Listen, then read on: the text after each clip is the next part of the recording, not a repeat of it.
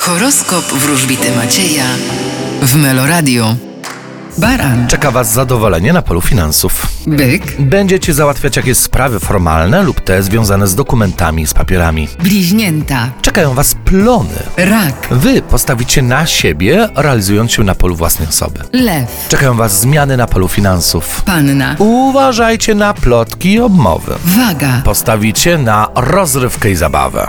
skorpion, Wy będziecie rządzić i dominować. strzelec, Wy będziecie wdrażać nowości w swoim życiu. koziorożec, Uwaga na rywali i zazdrośników. wodnik, Wy będziecie trochę oderwani od rzeczywistości i zakręceni. ryby, A wy będziecie czerpać przyjemność z tego, co materialne i zauważalne gołym okiem.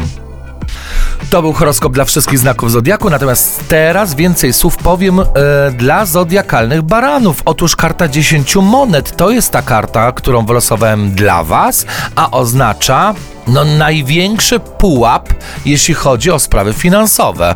E, To jest najwyższa karta z monet, a więc ona musi oznaczać powodzenie materialne. Jest to logiczne. I zodiakalne barany dzisiaj mogą otrzymać podwyżkę, mogą otrzymać awans, mogą wygrać jakąś sprawę urzędową i otrzymać z tego tytułu pieniądze. W każdym razie bogactwo.